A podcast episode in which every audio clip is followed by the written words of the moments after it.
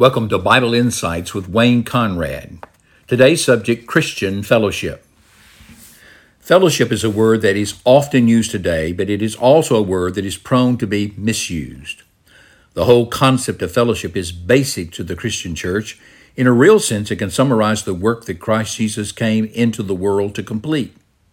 Because of sin, the fellowship that had existed between the first man and woman, that is, Adam and Eve, with the Holy God had been disrupted. As a result, the relationship between themselves and between resulting humans became estranged, often marred by open conflict and violence. Jesus came to restore fellowship between God and people and in the process create a community of believers sharing a common life and interest. In fact, the Bible says you cannot truly have fellowship with God while rejecting the fellowship of other believers. 1 John 4:20. If a man says, "I love God" and hates his brother, he is a liar. For he who doesn't love his brother whom he has seen, how can he love God whom he has not seen? The commandment we have from him that he who loves God should also love his brother. What do we mean by Christian fellowship? The word fellowship is capable of a variety of meanings. Too often in Christian circles, it primarily means a little social time with refreshments. This is a common shallow view and a reduction in meaning of a very important biblical term. At its most basic level, the term means mutual association around a common interest. For example, the crucial importance of fellowship for the early Christians is stated in Acts 2:42, which notes, "They devoted themselves to the apostles' teaching, to the fellowship, to the breaking of bread, and to prayer." These are basic acts of Christian worship involving assembling together and engaging together.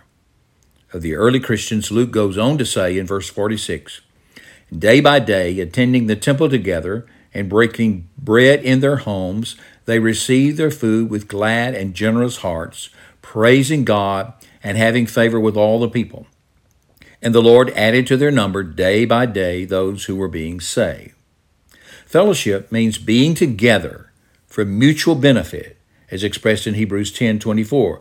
Let's consider how to provoke one another to love and to good works, not forsaking our own assembling together as the custom of some is but exhorting one another, and so much the more as you see the day approaching. These are two very important reasons for Christian assembly the joint participation in the worship of God, and the mutual encouragement of believers in helping us love one another and do good works, that is, deeds that demonstrate love in action. So, from the beginning, the Christian church was marked by the sharing of fellowship among believers. But there's a wider meaning to the word fellowship in the New Testament. It embraces the idea of mutual association, but it goes even deeper. It means having a share with someone or something related to the Christian faith and experience. The term carries the idea of a common participation in Christ Jesus. That is at the core of all true Christian fellowship. All believers have a common participation in what God has done in Christ for us.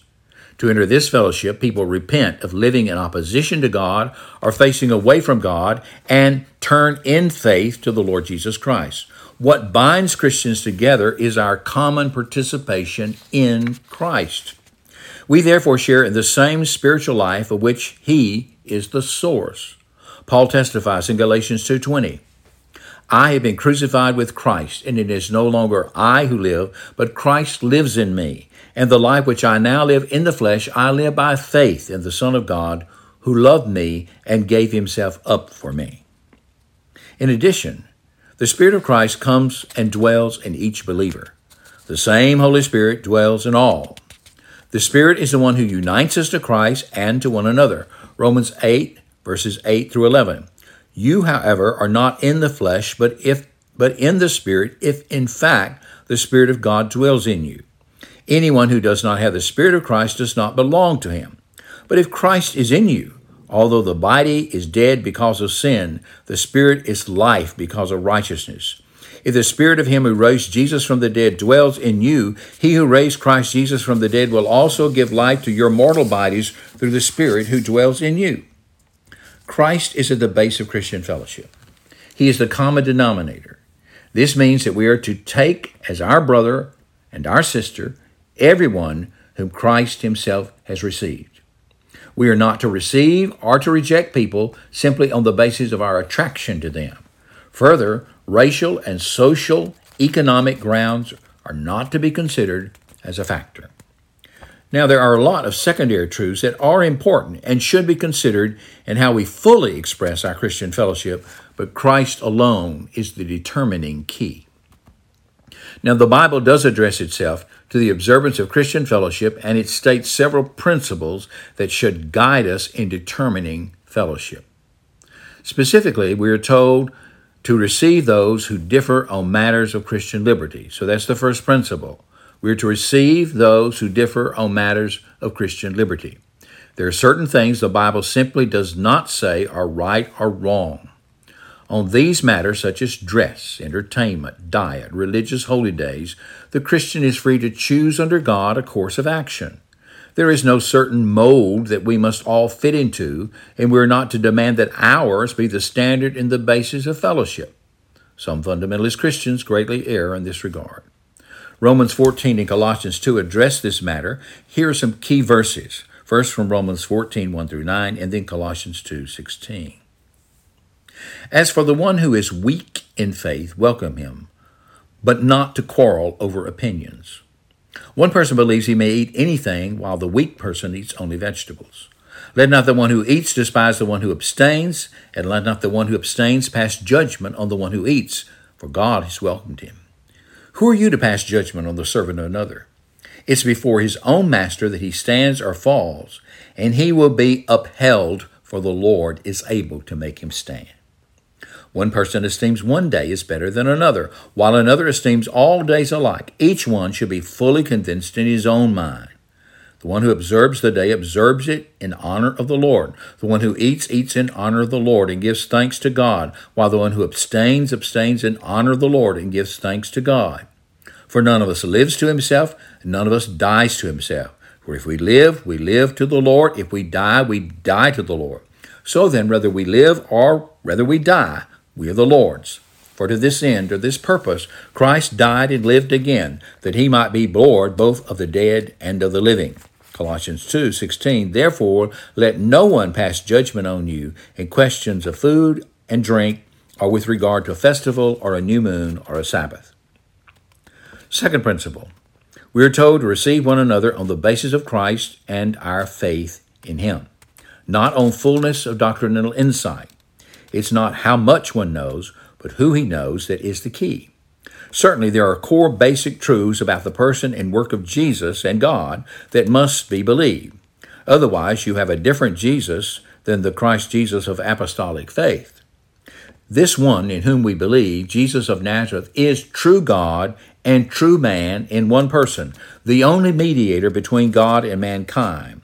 However, there are very important truths and distinctives among Christians of various traditions. But our fellowship is based on the knowledge of the common Lord. A third principle is that we are to receive all classes and kinds of people as long as faith in Christ is present.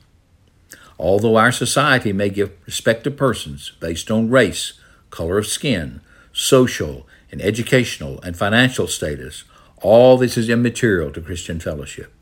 We are to receive all Christians without respect of persons. This should be reflected in the makeup of our church assemblies and in our circle of acquaintances. Fourthly, denominational connections are not exclusive factors in determining Christian fellowship. Life in Christ, godliness of life, and soundness of faith are the important things not organizations or distinctives of a group in secondary areas of teaching and practice. So, four principles.